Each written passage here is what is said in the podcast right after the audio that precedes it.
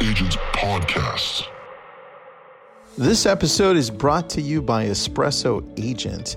The key to success in real estate is confidence, especially when it comes time to call prospects. Espresso Agent gives you that confidence with the best for sale by owners and expired contacts delivered directly to your inbox seven days a week. Up to 90% of our contacts have phone numbers and the most cell phone numbers on the market. Every day, you can dial with confidence when you dial with Espresso Agent. Visit espressoagent.com forward slash lab coat agents. Okay, ladies and gentlemen, welcome back for another episode of the Lab Coat Agents podcast. And I can say that this is the first time we've ever had an episode number two, or at least intentional number two, that is a follow up to number one. And we are bringing back Chris Naugle. Uh, if you remember, which uh, the first episode was just a week or two ago, uh, we're talking to a professional snowboarder. I promise we're not going to talk about snowboarding this time. I spent five minutes on it last time. Uh, we're talking about a clothing line entrepreneur, a successful Wall Street, who, a person who had a successful Wall Street career, a real estate investor, and now somebody who has become uh, someone who wants to teach the world about money management, just becoming wiser and teach you what the wealthy do with their money that the rest of us are not, and kind of disprove all of the theories that were taught. Uh, like we talked about last time, food and diet and exercise and those kind of things. Uh, and what you should know, what you could be doing with your money to pay yourself first. I think that was one of the biggest things you drove home in episode number one. So, Chris, welcome back. It's good to see you again. How are things in uh, Buffalo, New York? Ah, they're great. This time of year is beautiful out here, and it's uh, it's a wonderful uh, time to be in this area. Except for the New York part. Let's just skip that. Buffalo. Let's just pretend we're just talking about that. New York, not a good place to be. Awesome. Well, for those that are geographically uh, not inclined, Buffalo's on the other side of the state, so it's nowhere near New York. If, I, if correct me if I'm wrong, but it's nowhere near. Oh, absolutely correct. Yeah. Awesome. Awesome. Okay. So, so Chris, I, well, here's what I'd like to do. I'd, I'd like to rewind for a second. I, I imagine that a lot of our listeners are pretty loyal and listen to most of our episodes, and so most probably heard the first one, but maybe it's been a couple of weeks. Maybe they listened to ten other podcasts in between now and then. Uh, let's kind of recap what you talked about because we we stayed high level we didn't get granular mm-hmm. and this episode i think we're going to get a heck of a lot more granular so let's recap it if you don't mind uh, kind of rewind and sure. talk about what we talked about on the first episode absolutely so the first episode outside of the snowboarding the clothing lines and all that good stuff we really got into a 200 year old concept a banking concept that was created by the rockefellers the jp morgans and, and those of their time primarily due to the fact that they didn't trust banks. Back then, you know, banks, well, banks, I, you can argue that banks aren't quite any stronger today than they were back then, but these folks had so much money they wanted to diversify or get their their wealth out of banks just in case there was a run on the banks or they crashed. And and what they did is they essentially created a banking system not using banking institutions but using mutually owned insurance companies. Now a lot of you the funny thing is is if you saw the last one and we're really going to dive into it this time this is something that most all of you know about. It's been right under your nose the entire time. This concept's been around literally hundreds of years and being used every single day by either the wealthiest people you know or the wealthiest people you hear about. Also being used. Ex- probably one of the largest users is conventional banks as well as fortune 100 and 500 companies like genworth and apple and and so many others this this concept isn't new but when i tell people this they always say to me well most of them say that sounds too good to be true.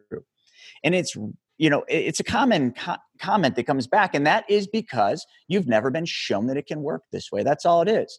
So kind of what we talked about is we talked about how you can use mutually owned insurance companies and how you can use a product that you all know about but you don't understand called whole life insurance but when when i say that word instantly your mind goes right field and says yes that's life insurance. Dave ramsey Susie orman and everybody else says that's a terrible investment correct Dave, oh, Dave Ramsey, Susie Orman are correct. It is a terrible investment because it's not an investment at all. It's a guaranteed vehicle. So therefore, guarantees mean it's not investing. Investing involves risk.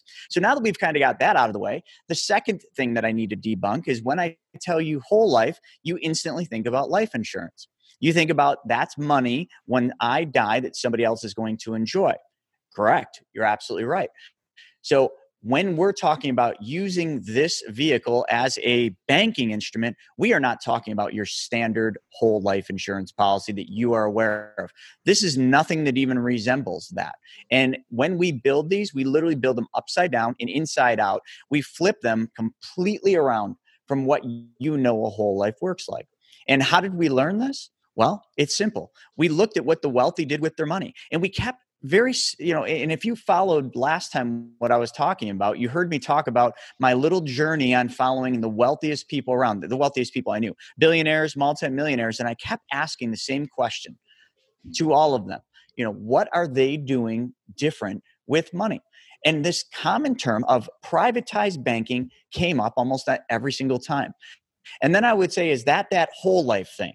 And they'd say well yes it uses a whole life policy. But you see the one thing I started seeing is there was this commonality amongst all of them, whether it was their family office or, you know, just how they've been doing it. They all used this and they all used it for the exact same reason. It was a place where they could put their money. They can earn a guaranteed return. And last time we talked about that guaranteed return is a, a 4% guarantee from these mutually owned insurance companies. On top of that, the insurance companies pay a dividend each year. And most of them have paid a dividend every year in their existence, some over 160 years. So when I t- started talking to them, I said, why would you use this vehicle? And they said, well, number one, we get a higher return here than we can get in any banking institution any other place that offers guarantees. So that was that was step number 1, but that is certainly not the reason why they use it. Step number 2 is they understand a thing that Albert Einstein deemed the eighth wonder of the world, and that is called uninterrupted compound interest.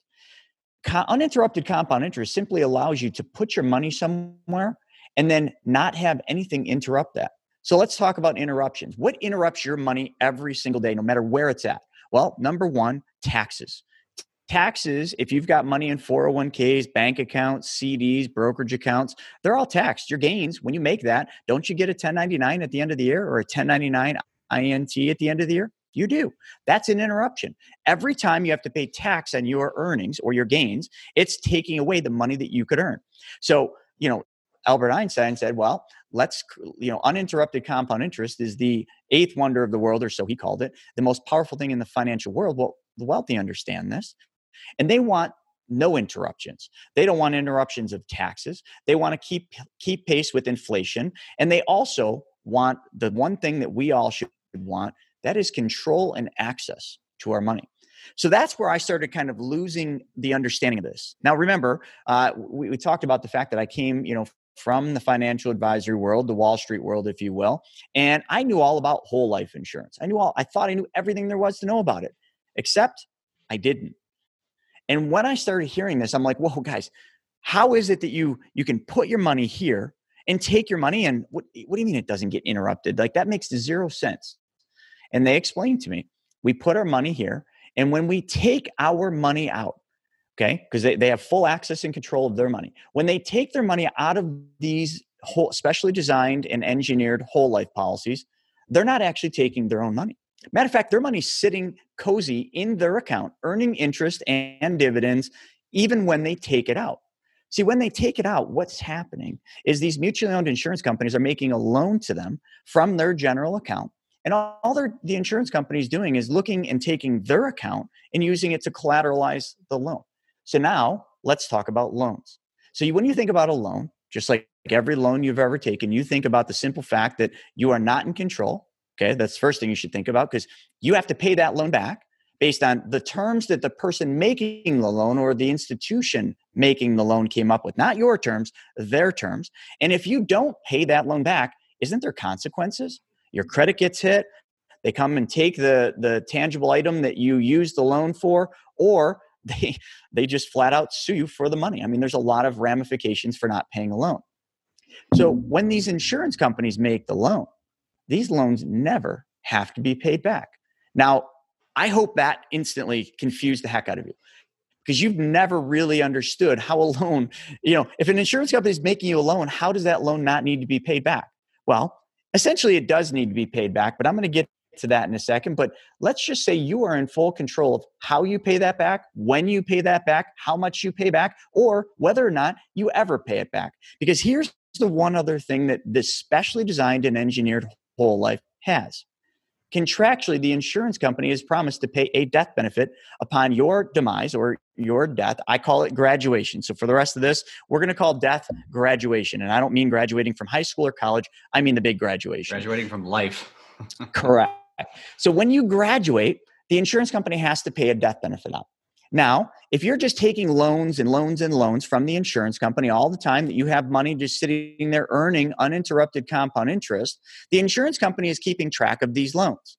And the insurance company is also charging you interest on those loans, which we'll cover.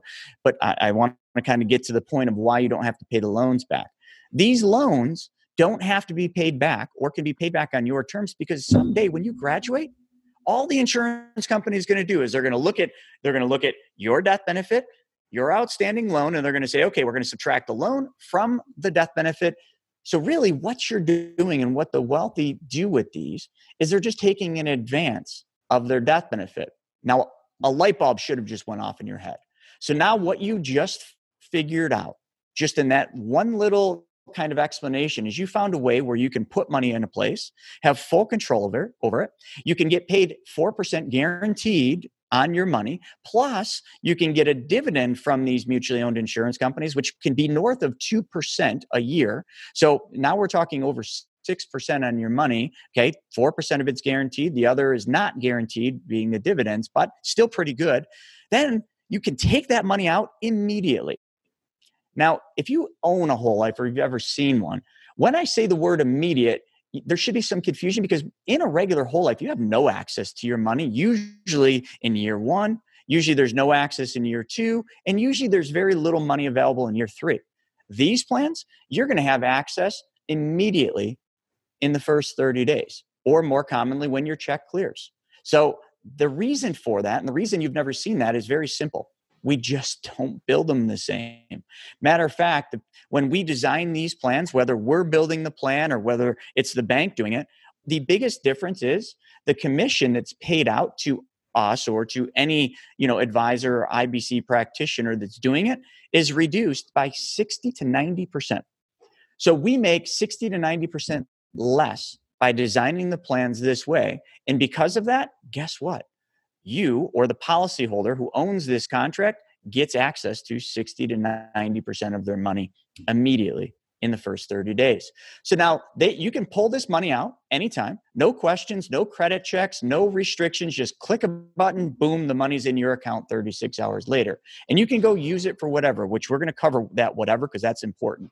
But you can use it for whatever you want and uh, ideally you never have to pay that interest back or that loan back because when you graduate, the insurance company is just going to true up and remove it from your death benefit and pay out the balance. This is this is like the one thing that not many people understand, but the wealthy do, the banks do, the Fortune 100 companies do, because now they've got a place where their money never, ever, ever stops working for them. No matter what happens, their money is earning uninterrupted compound interest the entire time, and they are taking that money out and using it. Now, one last thing, and then I'm just, I kind of want to find out how we can go deeper into this to cover some things. But I did say that the insurance company is going to charge you interest, which is absolutely true. The insurance company is going to charge you interest, and most of them right now that we work with in 2020 are charging 5% interest. So now I want you to think about that. It is 5% simple interest they're charging you, but you're earning how much? 4% guaranteed plus a dividend, which could be north of 2%. So let's just use 6%. And actually, I'll use the real number for one of the largest insurance companies we work with here in 2020. Their interest guaranteed of 4 plus the dividend is 6.2%. So what is 6.2 minus 5? It's a net of 1.2. Imagine walking into your bank, giving your bank teller a deposit of 10 grand. 30 days later, you walk back into your bank and you withdraw your $10,000. You just take your 10 grand back out. And the, the bank then says, you know, thank you so much for depositing your money with the bank. Hey, just so you know, we're going to continue to pay you the equivalent, the net of 1.2% on your money. And now what we're going to do is we're just going to give you a loan from our bank coffers at, at, a lower rate than what we're paying you. Are, are you okay making 1.2%, you know, on your money while you go and use it? I mean, literally that's what I just, that's exactly what happens. But the beauty is, is that's the worst number you will ever get in these because that's the first year. The second year, the third year, the fifth year, the 10th year, what has been happening to your money? It's been going up because of compound interest. So every year you're compounding on a higher number. And every year the insurance company is going to charge you interest on those loans at the exact same simple interest. So one's going up and one is remaining the same. Now, what does that spread look like in five years? Well, I can tell you it's upward of 5%. How about in 10 years? The numbers get really silly, and I don't, I'm going to talk to you about some numbers in a bit, but they absolutely get ridiculous because you just don't know how to calculate uninterrupted compound interest in your head.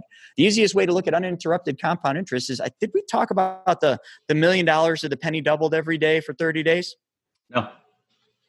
So I, I ask people all the time, you know, trying to explain un, uninterrupted compound interest. I say, imagine if I offered you a million dollars today or a penny doubled every day for 30 days. Which one would you take?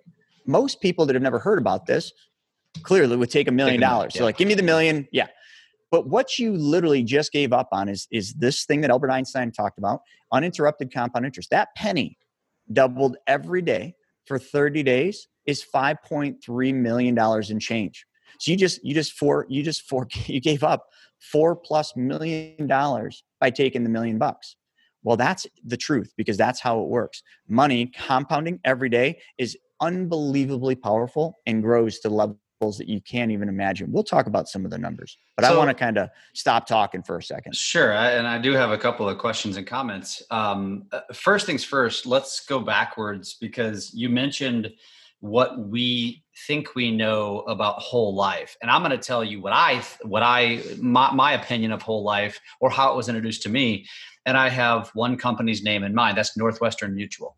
I don't know how many mm-hmm. people have experienced that but we've all had like that high school buddy who went to work for northwestern mutual and then they blow you up and then they they ask you for a list of all of your friends right? That's that strategy. And and to me I, I may not be everybody, but it just was dirty. And so because of the way they approached you, and I'm thinking you're just like right out of college, and you're trying to tell me and educate me on something that I don't know anything about. There's no way in hell you can be an expert here what's what gives here? It just seems shady to me. And then you watch the company's trajectory where it's just like recycling. They're just recycling new people there's a reason why I think it's because you can't get anybody with any experience to sell whatever they're selling. And so I I believe and I'm sure somebody can resonate with me that's what people think about whole life.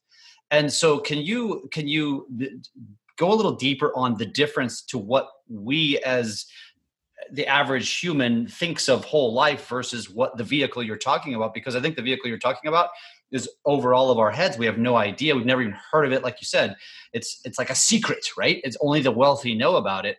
Uh, can you break that down a little bit? And then I want to go back to the uh, the compounding interest uh, conversation as well. I, I think that was genius how you did that because Northwestern Mutual and you know the New York Lifes and and the other big ones that you've heard of. That's exactly how they do it. I started my career as a financial advisor at New York Life, and guess what they taught me to do? Exactly what you just said go out there and be a, a, a I don't want to say a slimy salesman, but go out there and be a salesman, sell this to every single person. That's what we, we were groomed and taught to do. And and I'll be honest, I've been sold insurance from my friends in high school before I even got in it because that was after high school and after college.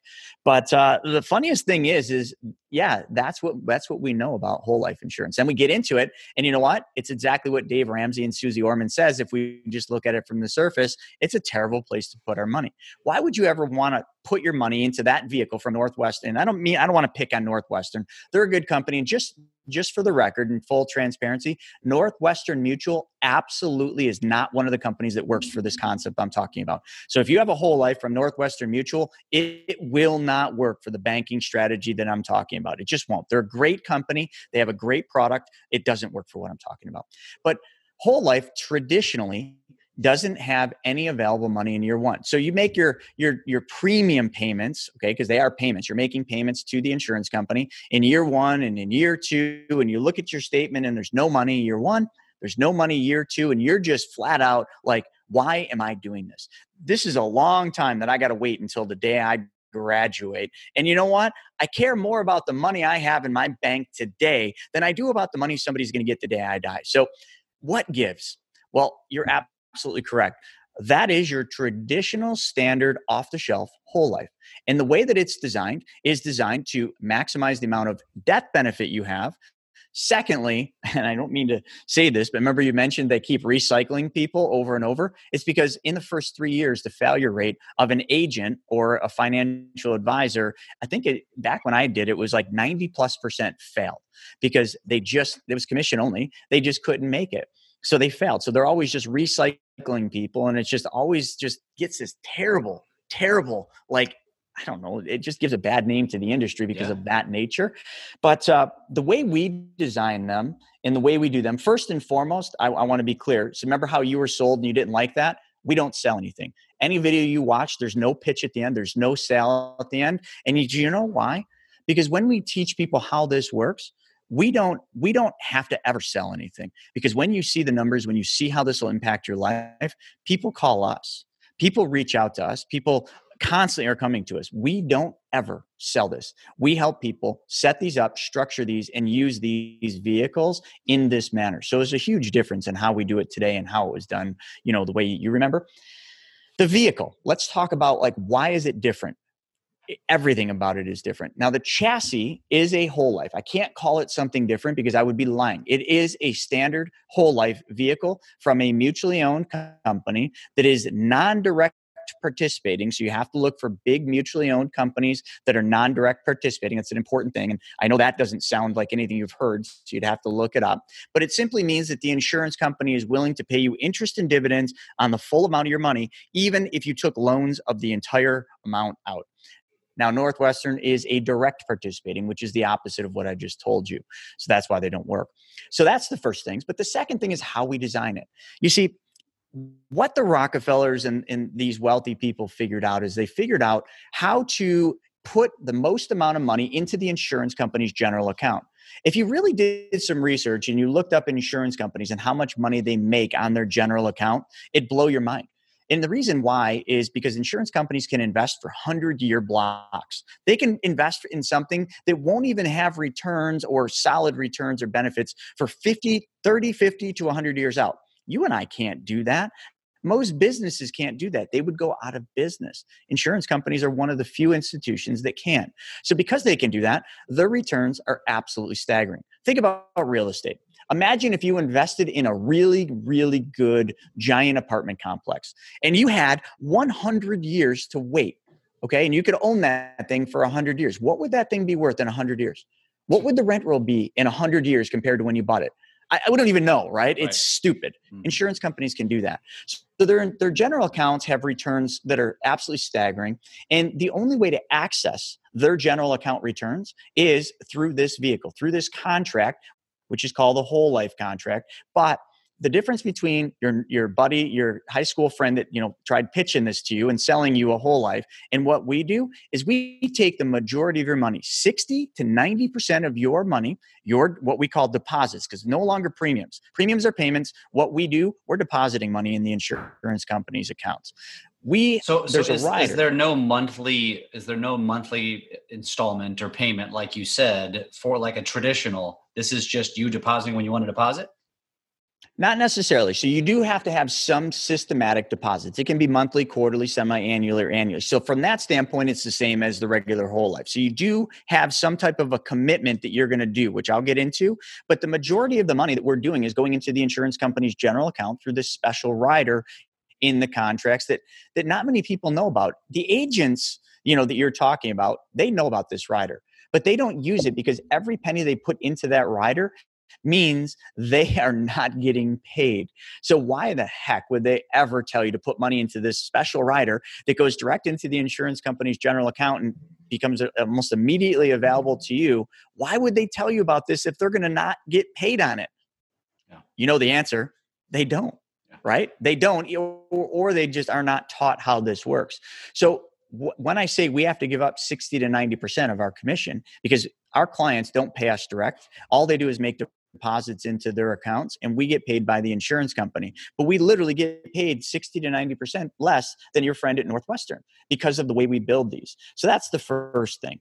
The second thing is there's special loan provisions on these right or on these policies that we do. So that when we take this money out, remember I talked about how the loan interest interest works in relation to the interest you're earning. Okay, that's not a standardized thing. So we had to learn how to build these, and we learned by reading, well, there was a gentleman by the name of Nelson Nash who kind of pioneered this, but we also studied how banks use this on the BOLI side. Do you mind if I go into the bank story? Because this will really make a lot of sense. Let's do it.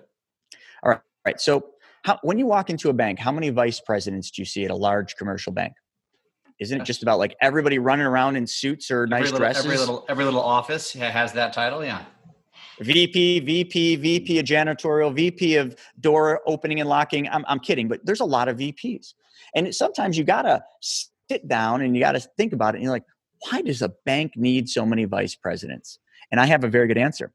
So, a vice president represents an executive to the bank.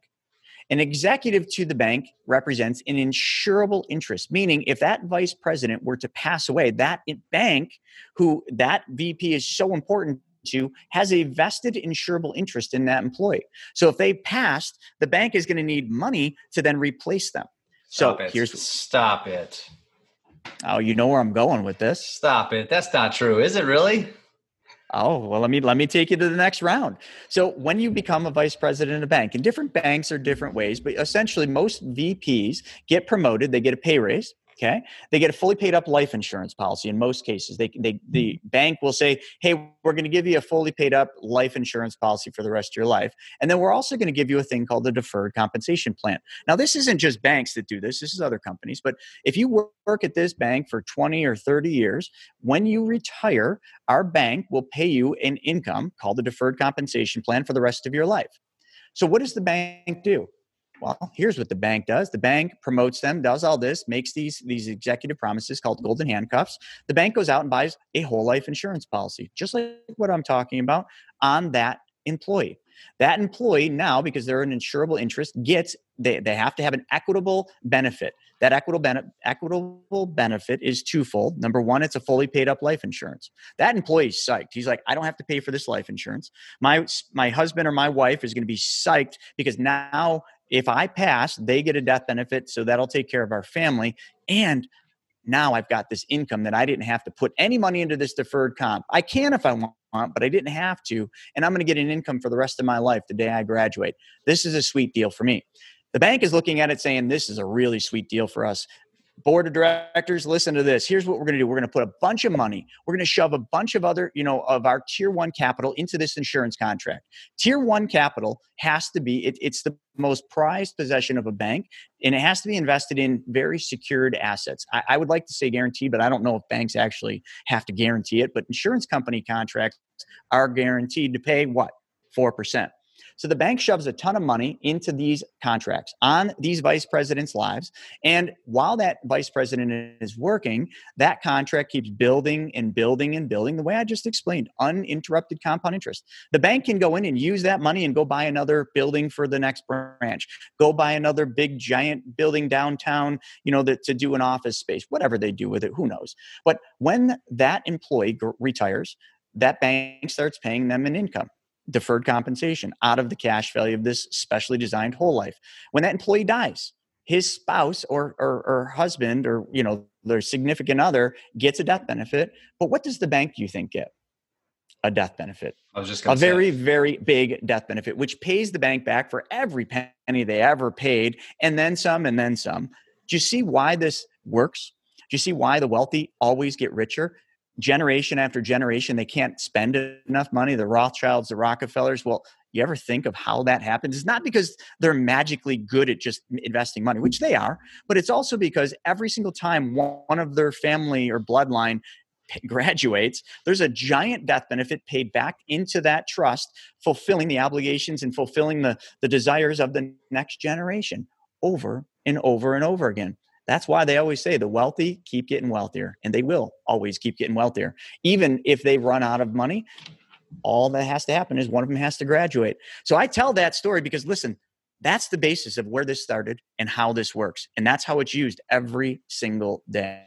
Now we just got to figure out how do we use this silly thing to do the things we do in our lives? How do we create wealth using this by taking by using what I just said to take back all the money that you give to everybody else on your you, you, that's what we do. We give away 90% of every dollar that we make because we've never been taught how to actually pay ourselves first. We think we do because we get a paycheck. No, no, no. I'm talking about pay yourself first and then pay everybody else with weaker dollars. With weaker dollars. Interesting. So you, you mentioned uh, before we went live that you had some examples that you could share or we could talk about because I think that's important. I think the one thing that some people might get lost here is that you know you're mentioning the Rockefellers, but you're you're mentioning like uber wealthy people. It's easier to get wealthy, Warren Buffett, when you have money but yep. when you when when when you're living paycheck to paycheck or you only have a small portion of your income that you can allocate to savings which most can't even do that uh, but when it's just a small portion it's a hell of a lot harder to grow that compounding wealth right? And so so uh, talk I, I assume and I, I know you do this talk to that person. Let's talk to those people uh, to help them understand that that this is something that can work for everyone. Everyone. Yeah and so let's let's let's get into that so the easiest way for me to do it is just to tell you how I use it personally, right? I'm not the Rockefellers. I'm not the Rothschilds. I, listen, if you heard my story in the first one, I grew up very, very lower, lower, lower income, middle class, if you will. And I, I had to struggle all my most of my entire life to get where I'm at today. So believe me, when I started this, I was hurting. I didn't have hardly any money, and it was a huge challenge for me to even put the $340 a month that I did into my first specially designed whole life, but I, I managed. So now let me just, uh, do you want me to share my screen for those watching or do you want me to just go off of the numbers here? What do you think? I don't easier? mind if you share the screen and we can, like uh, we talked about, we can put this on YouTube for anybody who wants to watch it. Yeah, go ahead. So let's, let's Let's do that. I'm going to try to share my screen real quick just because I want to explain the numbers here. And I'm, for those of you that can't see the screen, it's fine. What you can do is you can just go back and we can basically, you know, watch this on YouTube, but really just just pay attention to the the numbers. That's all I want you to understand is just the numbers. Now, here's the unique thing, folks this plan that I've got up on the screen that all that those of you watching and those of you that are listening, I'm going to go through the numbers. This is my plan. This is the plan that I started, okay, not too long ago.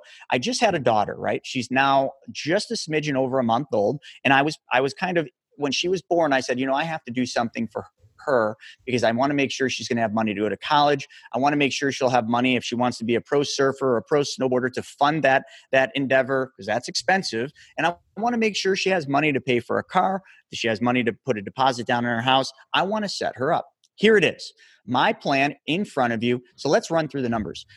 My deposit is $10,000. Now, for those of you listening that are saying, Chris, I, you know, I just, I don't even have $10,000. Listen, that number, that, that number works for me. Whatever number works for you. The magic minimum, here's the minimum to make this work. Take your age, whatever it is. If you're 30 10 times your age is 300 if you're 40 it's 400 a month if you're 50 it's 500 a month you see just take your age times 10 that'll give you your minimum monthly and that is by, by no ways about it if it's less than that this is not going to work so if it's less than that well we got to start one step before this and we got to figure out where is your money going and we got to take back some of that money but is mine it, is 10 grand is, is, it not going to work or is it just not going to work as effectively if they can't put as much well said. You? It's not going to work as effectively. It's not going to look like these numbers I'm showing you if, if you don't do 10 times your age. It's still going to work. It's just not going to be as efficient, would be the best word. Okay. Because we're going to design it the same no matter what. But I, I will say this if someone came to me and they wanted to start one of these with less than 10 times their age, I would I would number one try to find out where their money's going and see what's the problem. Number two, if they really couldn't, I would tell them let's wait until we can get there. Or, eh, or there's several things, but I would be reluctant to start it because I know it's not going to work the way that I teach this. But let's go into this. So this plan right here is a specially designed plan This is a just I'll be in full transparency. This is a MassMutual contract. Okay, it's a very unique product. Okay, I'm not going to go into the products just for compliance reasons, but this is one of the main plans we use. You'll notice that in the very first year, I deposit 10 grand or I could have deposited it monthly to 833. Now that and let's let's describe let's pretend like we're on radio. Describe ten thousand dollars. Go ahead. Describe the, the age person you're using here for the example as you go through this. Okay. So I am 42, but insurance age because my birthday's coming up in like a less well less than a month now. My uh, insurance age is 44.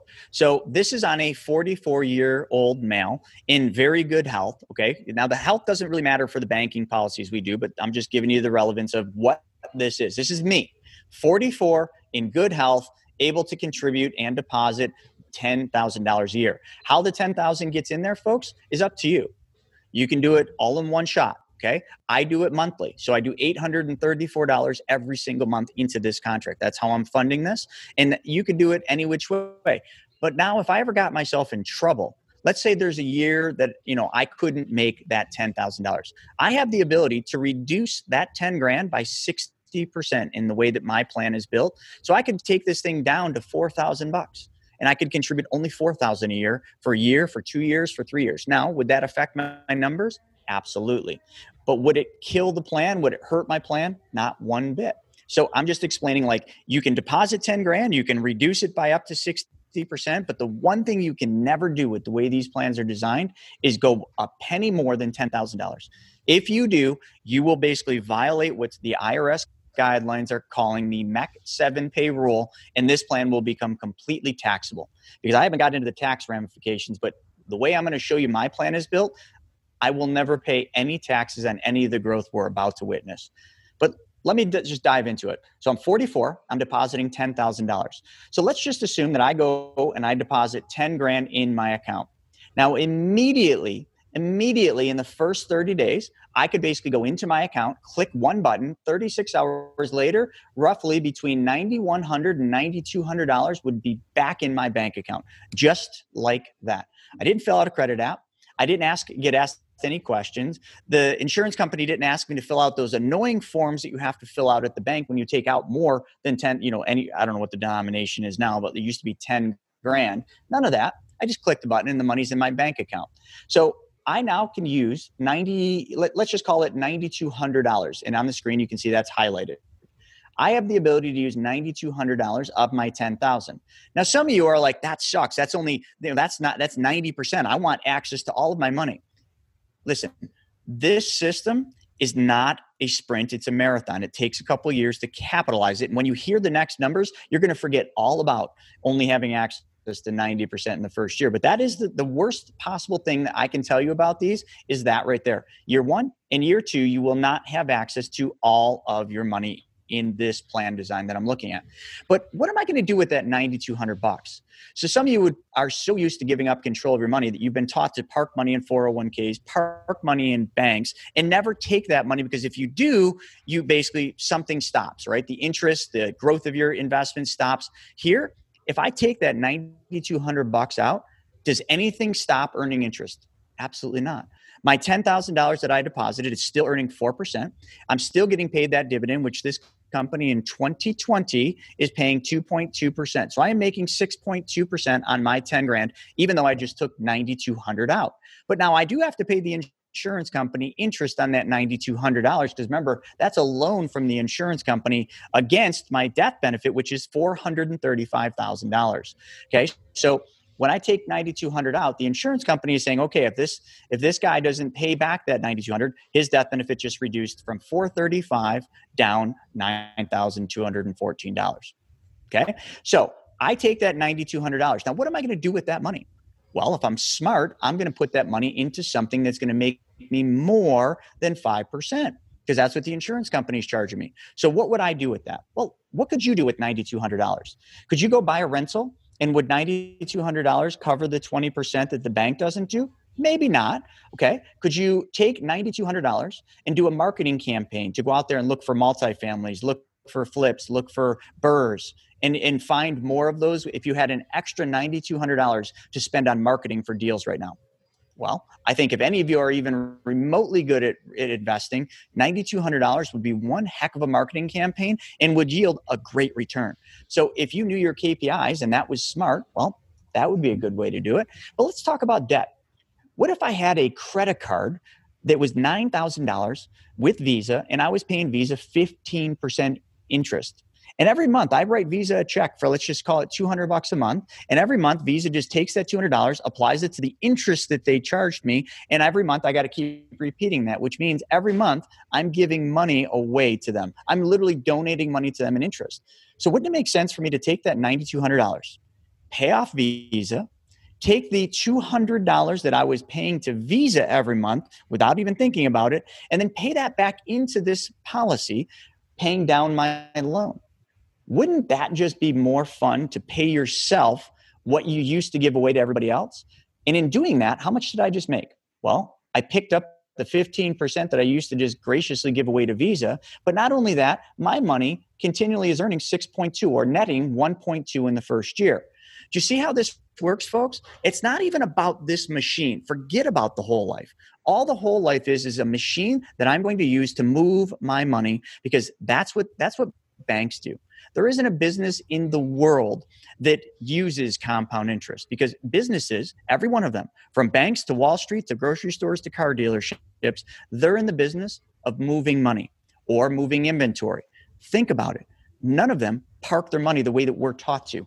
They move their money. And so do you in business. You're constantly moving your money to make more money. Well, that's what you need to do with your money here, too. We need to move it. We can move it to pay off debts and create wealth by taking back the money that we're giving away to everybody else. We can take money from these to buy assets, cash producing assets that will create more revenue that we can then deposit back in here. But that's only the first year. Let's fast forward to five so, years. So, Chris, okay? let me let me interrupt and let me let me ask a question here. Please. So, so a couple of things, uh, and I think I, I get where you're going with this. And correct me if I'm wrong. And I and I always try to simplify this, probably just for myself because I'm really dumb. Mm-hmm. But I, am assuming that a lot of people probably can resonate with me. Um, one, you mentioned a 401k, and almost you didn't say it, but you, you know it's almost like in a way saying this is a better place to park your money. And the way I'm sitting here writing notes to myself, thinking, okay, my 401k has a much higher possibility for a higher return, but I also have a greater risk. I realize that. Mm-hmm. Um, however, I can't touch my money. So I'm, I'm just kind of uh, thinking of my own objections here. And as I was thinking through that, because eh, I wanted to ask you that, and I think I answered my own question, I, I think I'm understanding that this vehicle in and of itself is not really all that sexy in terms of return on investment, right? The advantage here, folks, and again, correct me if I'm wrong, Chris, and, and I just want to beat this into their heads is this is a vehicle to where you're actually going to make money, not a lot. It's not going to change your life, right? And really, probably no investment is. It's really just going to be your money at the end of the day and a little bit of interest on top of it uh, over over the life of whatever, like a 401k, for example. The difference is, and what makes the wealthy people smart is, is this is that vehicle, unlike almost all other other investment vehicles, where you can have your money. It doesn't stop earning, even though it's only small interest. It doesn't stop earning, and now you can use it to make a shit ton more money that right there to me is the biggest caveat though chris is that i don't think i don't know that the average human is savvy enough to do that so uh, first of all was i wrong with anything that i explained there?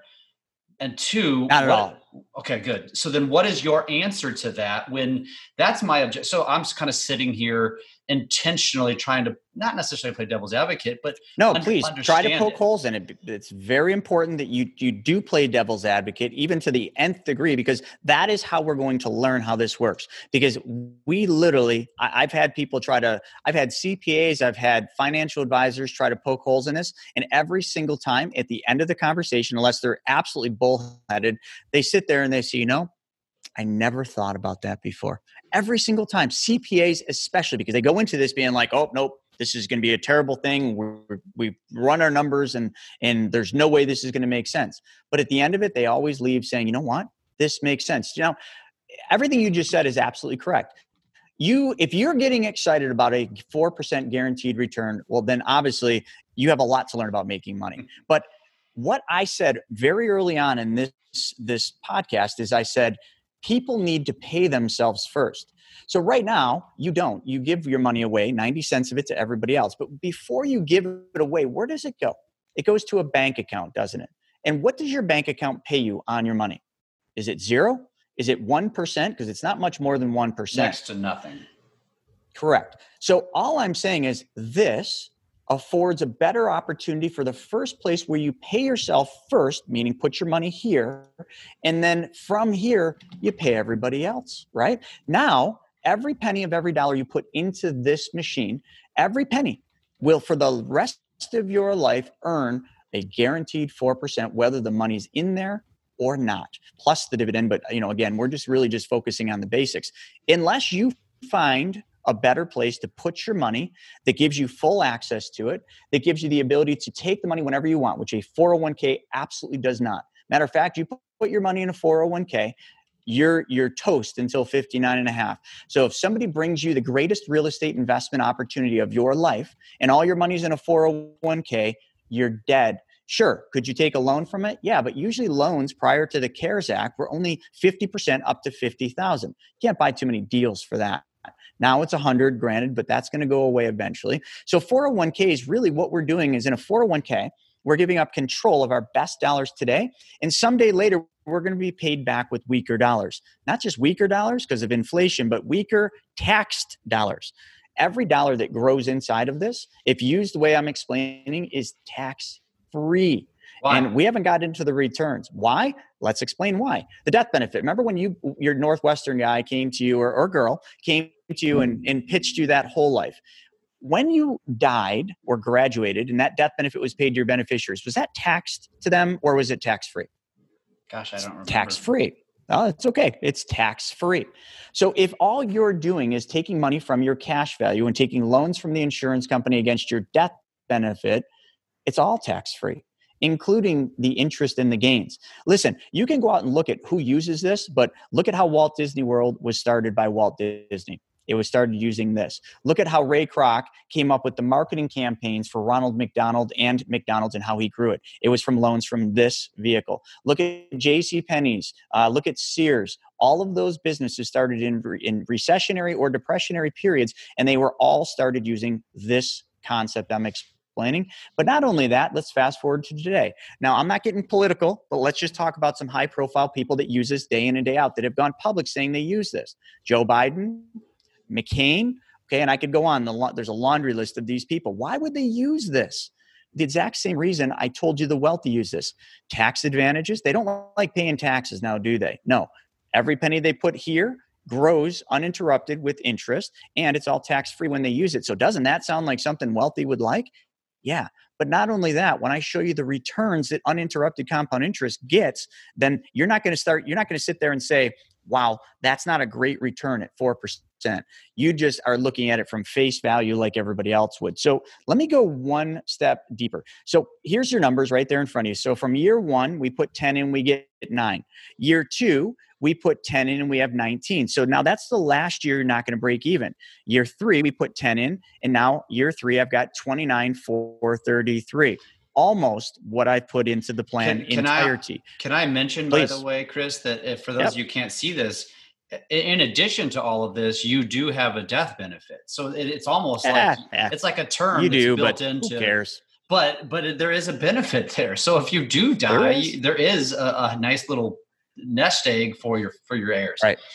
Okay. But see, the importance is not what you're all looking at right now. I just ran you through numbers, and you're like, "Wait a second, that's still a terrible place for me to put my right. money." I put one eight grand in, and I've only got twenty nine thousand. You are still not seeing how this is working because I'm not going to put ten grand in and just leave it sit there. I'm going to put ten grand in and I'm going to take 9,200 out and let I pay that Visa off and I recapture the $200 I used to give to Visa and I just make that deposit of 200 back into my account. That's 15% I just picked up. Whether you understand it or not, all you're doing is taking back the money and the interest that you're giving away. So let's, now let's go one step further. Year two to three. Okay, year two to three, I just did the math. If you take and you do the math, you take 29,433 minus 19,090. That gives you 10,343. How much did we deposit that year? Well, we deposited 10 grand. So we got to subtract 10 grand from that. So that year, from year two to three, I made $343 on my $10,000 deposit. Now, you might think, oh, that's not a good return. And it, and it isn't, because if, if we take 343 into 10,000, you only made 3.4%. But how much money is your $29,000 that is out there working for you making?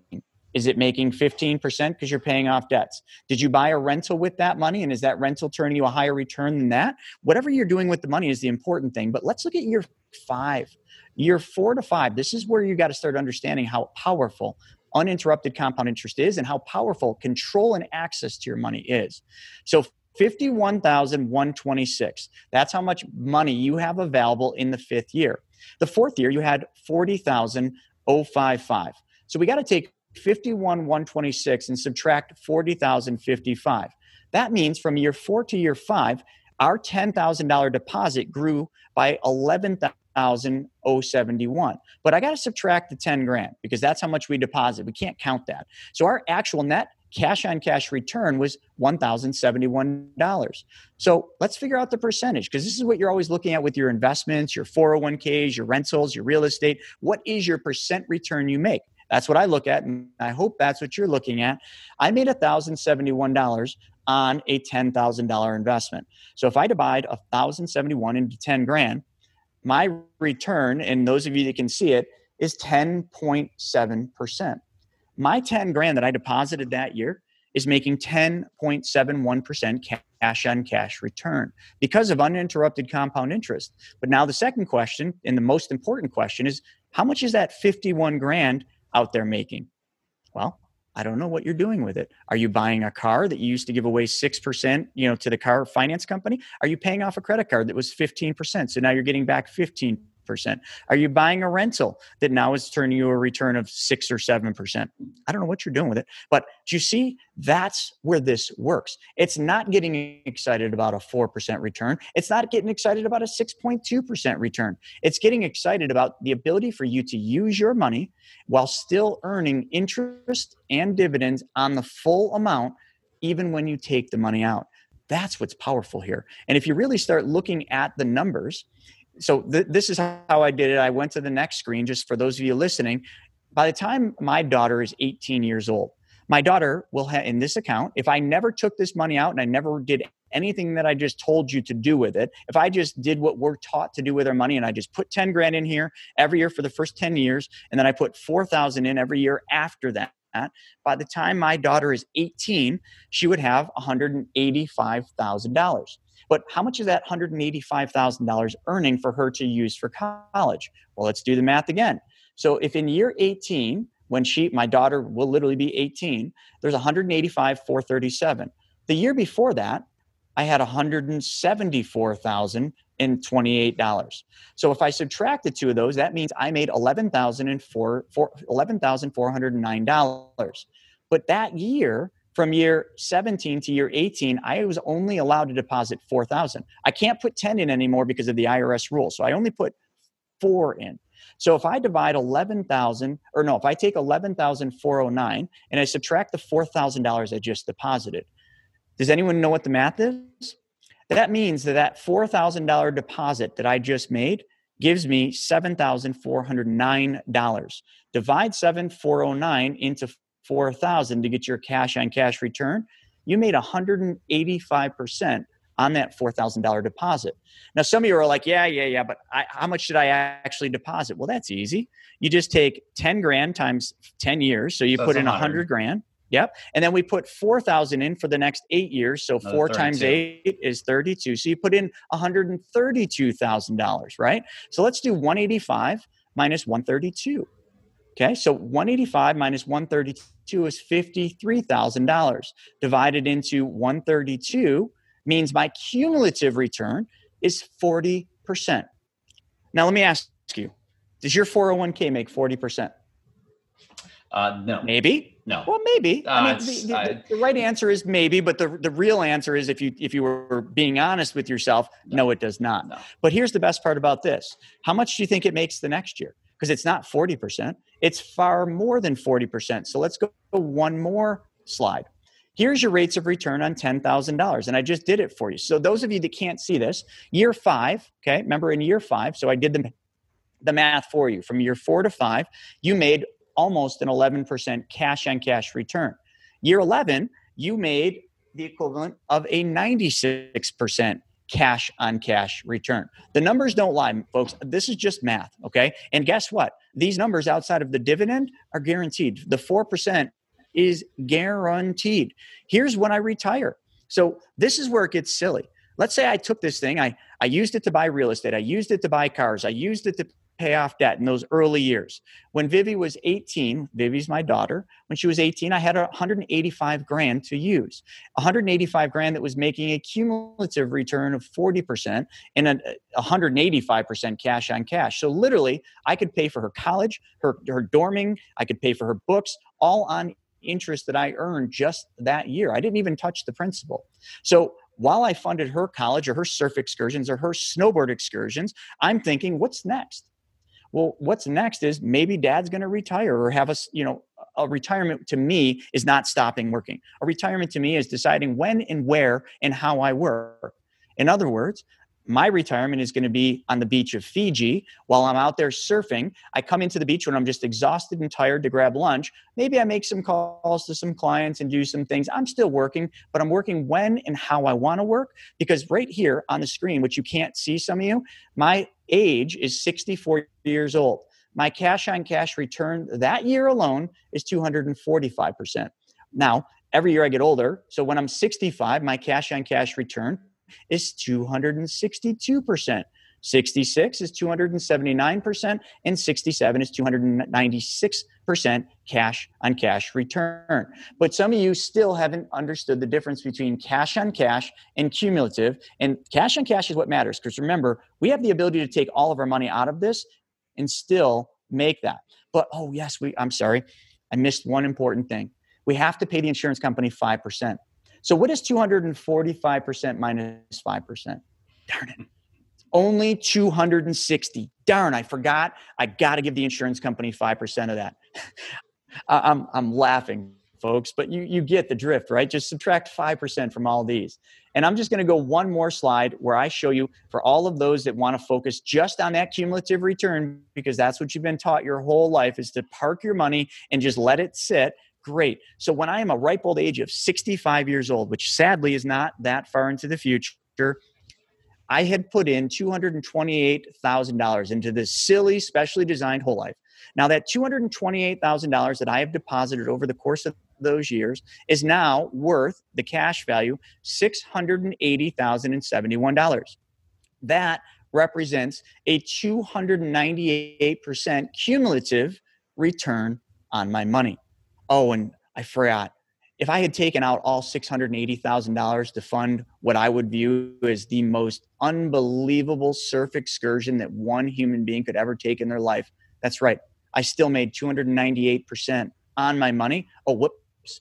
98 298 minus 5 let me be corrected that's how much money my money's making so folks sometimes it's just easier to boil the numbers down and ex- explain how this system works instead of just looking at it from face value, how we've been taught to look at things, which there it is. This is my plan. Like I'm doing this, folks, every day. The question I always ask people is, why don't more people understand this? And it's the simplest answer is you've never been taught how this works. That's all there is to it. You've just never been t- taught that money can work like this but this is what the wealthy know. This is what my book, Mapping Out the Millionaire Mystery, talks about. Exactly what the wealthy know that we don't. And if the wealthy know about this, what else do they know about? Okay, so this um, honestly, I could continue this conversation. In fact, I'd love to. I'd love to dig deep. Round on, three. Yeah, right, right. But but but here's the deal. We're, we're, obviously we've gone we've gone long, which is which is a good sign. Uh, let's recap. So not recap the conversation, but how can they find you? So somebody says, "All right, I I feel like Jeff. Now I want to have a conversation. I want to have a one-on-one conversation, and I want to use mm-hmm. my numbers. How do I get a hold yep. of you to do to do that?" It's easy. So there's there's two things that would have to happen. First and foremost, before I will talk to anybody personally, they have to watch a video. So I can give you the copy of that video, that link for the video. There's no sales in it, folks. This is just a training video because I need you to understand more than what we just went over here. I need you to understand how this really works.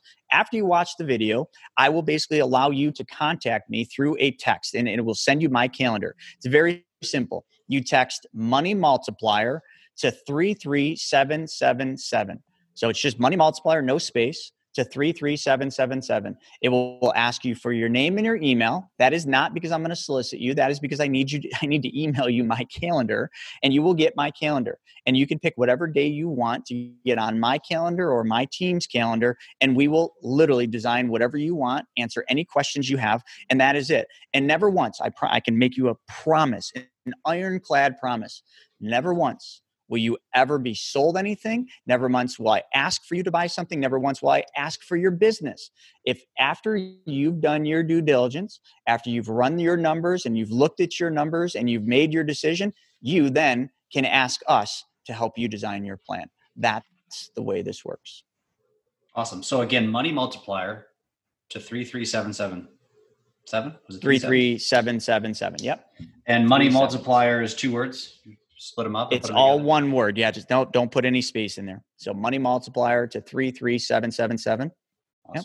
Awesome. Mm-hmm. Do you want to do like you did on the first one and uh, give them access to any of your books, like you did the Money School Absolutely. REI? Go ahead. Yeah, let let's let's give everybody. So some of you are still like, "Oh my God, this is incredible. This sounds good," but it sounds too good to be true. Well, first off, like I said, if you're going to book a call with us, the very first thing we will require is you watch a video. And I'll make sure you have that link for that video. And you can just watch the video and then you can make the, the call. Or you can get my book and read my book. And this will explain exactly how it works. But to get the book, it's free. So it's not going to cost you anything but shipping. So all you do is you go to Money School, R E I dot com slash new book all one word right? Not two words new book. So money school rei dot com slash new book and i will send you mapping out the millionaire mystery for free. You just cover the shipping to get it to you. Awesome. Awesome. And i think there was a couple other ones as well. Uh, the masterclass dash replay and then there was book uh, yeah can, that, can so you have the masterclass Yep. Awesome. awesome. So the other one is very simple. To get the video, it's Money School REI, just like the book was, moneyschoolrei.com forward slash masterclass, masterclass hyphen replay. Masterclass hyphen replay. Some of you don't have patience and some of you are very limited on time. So that video, the masterclass hyphen replay, is 90 minutes long. I got a 23 minute video for you. So the 23 minute video video is going to kind of really do a great job of getting you an understanding, but it's not going to be enough. But if you only have 23 minutes, go to the same thing, moneyschoolrei.com forward slash TMMM. It stands for the money multiplier, TMMM. That'll send you the 23 minute video training.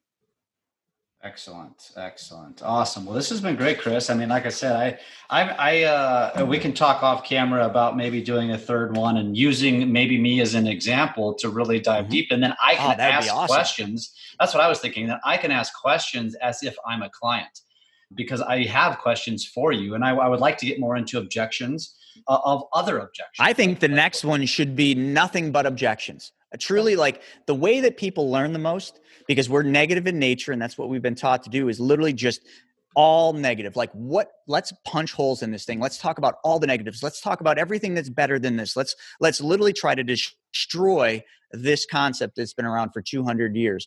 And let's do that using your example not mine. Let's build a plan for you.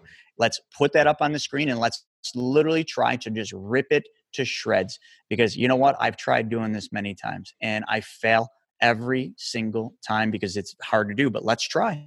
Okay, awesome. Cool. Well, let's uh, let's wrap it up. And for those of you that um, are, want to see this, uh, I will post it to my YouTube channel. It might be there in a week or two. That's uh, Jeff Fitzer. Uh, if, if you don't know me by now, I don't know where the hell you've been but but it's under my YouTube page. Um, and then obviously there is an episode one, so look for the Chris Naugle episode one. If you listen to this one out of order, go back and listen to the first one, and then obviously we'll probably schedule a third one as well. So Chris, this has been fantastic. Uh, I think Uh, we did a really good job of going deep, and now I think everybody. I think I think episode one, everybody was like, "Come on, give it to me, give it to me, give it to me." And now episode two, you gave it to them. Now I hope I helped them understand exactly how it works. Um, and now I think we need to go deeper into uh, how to how to actually make it work with a real example that's not you but me, uh, somebody like somebody that's just just normal, right? Mm-hmm. Not that you're not normal, by the way, but you are kind of superhuman. I mean, you're, you're professional snowboarder and all this good stuff. So I appreciate your time today, and I uh, look forward Absolutely. to reconnecting uh, yet yet again. This was a lot of fun. Thanks, everybody. All right, man. Today's episode is brought to you by Chime. Chime offers an award winning sales acceleration platform built for the real estate industry. Powered by artificial intelligence, Chime delivers the data insights agents and teams need to make the most out of the leads they already have and to get to a close faster.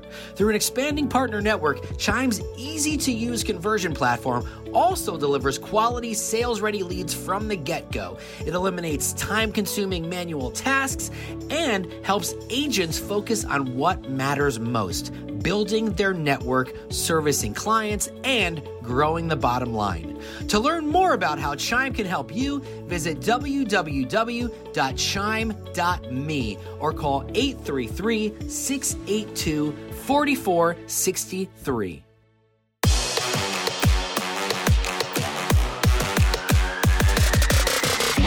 Agents Podcast.